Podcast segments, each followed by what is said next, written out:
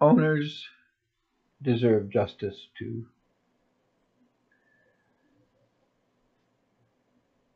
The thrust of justice has always been to defend the accused, and this has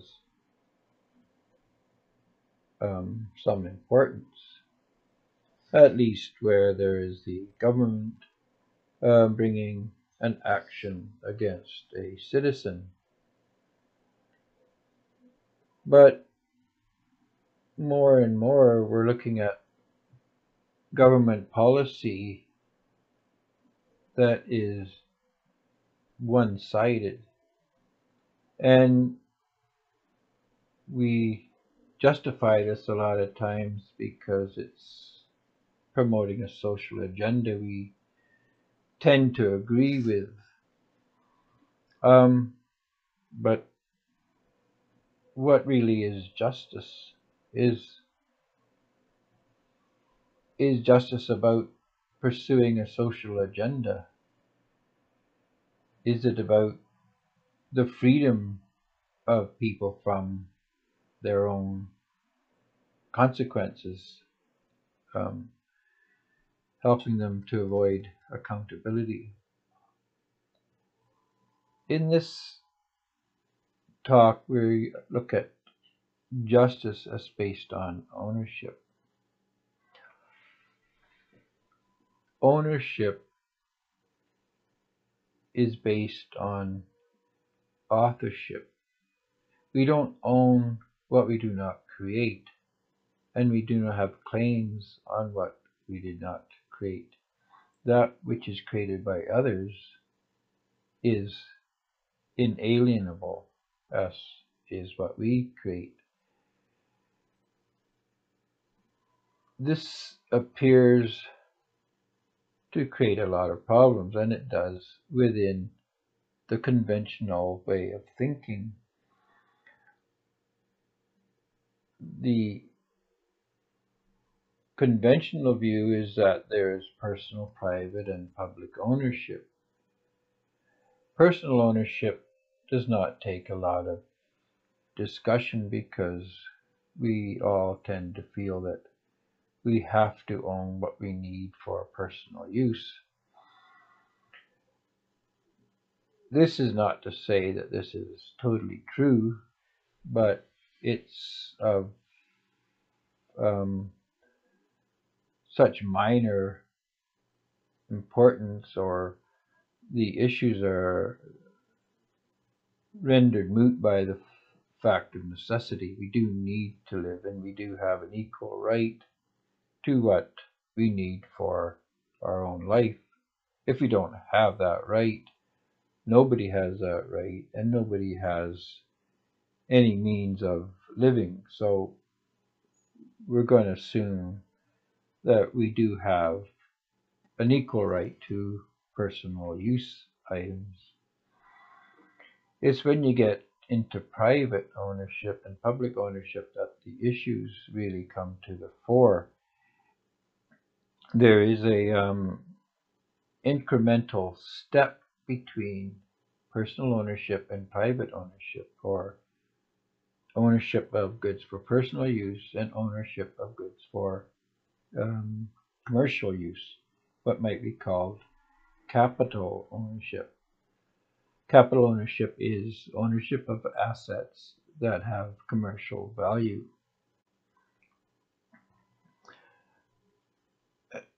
The problem with the idea of private ownership is that it extends from a person who can, say, do carpentry, helping out a friend in exchange for some service or item that the other person has. So when we get into barter, occasional barter or informal trades.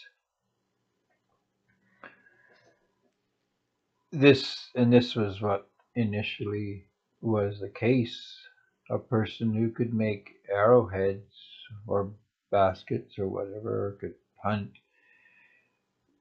tended to specialize more in that and trade his products for what other um, community members could do or had. And again, we tend to slide over this because it seems of minor importance and of minor differences from just personal use items. But the more we drift from personal use, the more serious the issues with our ideas of ownership get. We go from it being okay to look after someone else's dogs while you they look after our children on another day to someone opening up a school or claiming a vast tract of forest or of waterfall. And we excuse this on the ground that the person bought it or he was the first to find it or he's added value to it and is creating products or services for other people. The thing is that this isn't really how we feel, because if we did, we wouldn't need governments to authorize, regulate, and and protect this, but we do. Despite libertarian arguments, it's very, very hard to imagine someone owning a waterfall or a, um, say, General Motors without a government to, to protect them. So there is something wrong in that kind of ownership that I think we all recognize, even though we may not be able to put our finger on it or uh, put it in so many words. But if we understand ownership as authorship, it becomes apparent what the problem is. Nobody created, not on this road, a waterfall or a forest or even a painting. We may paint the painting and we may build the factory, but all that raw material does not belong to us because it was not created by us. And this is a dilemma that has not been solved up to uh, the present, and that is if I take a block of wood and I carve out a figurine, that figurine as a creation belongs to me. Nobody can argue that. But the wood I did not create. So I've created a value, I've added value to the wood. But do I have a right to um, gain benefit from that wood? And this becomes more apparent when we get into large factories, waterfalls, and even mines. If somebody finds a gold gold mine or gold in a river, whatever, and mines this gold, he's put some labor into it, but he didn't create the gold or the mine. How much how much capital belongs to the author and how much not does not. Um, and of course, this argument goes down into factory owners themselves, where the factory owner is said to have invested his capital, and so he owns the profits. And we can see this in many cases, that there is some justification, but in other cases, the argument is rather tenuous. Somebody writes a software program has created something and then all from that time forward he reaps off this one creation but how much labor did he actually put in? And this is an issue that impacts the labor theory of value, which states that we are entitled to the value of our labor and the price of a product or service is equal to the value that was put into it. But if we take that as a, as a, a valid argument, how do we extract the value of the labor? Who says what the value of the labor is that we put into a thing? And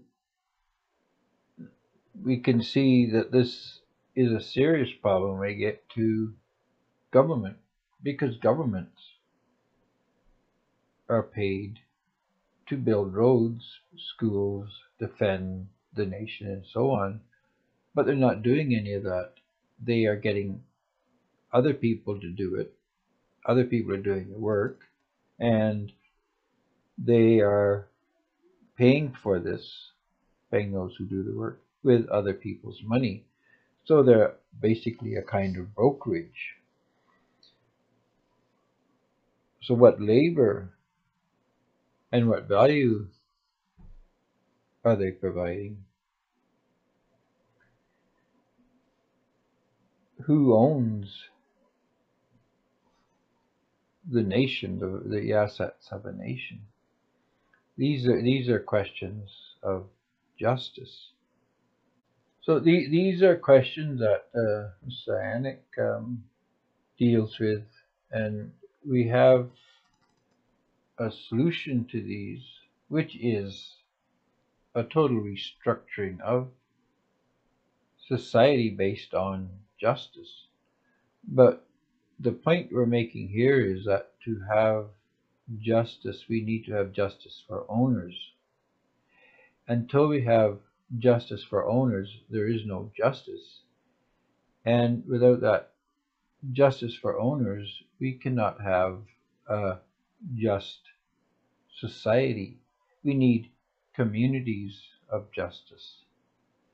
And so I encourage you to look further at the um, our website and our blog posts and our videos and um, podcast for more information and consider the importance of fighting for or joining in the fight for justice for owners. And if you're an owner and you find it unjust that the pie you bake is being divided by those who did not help, and this is an old, old problem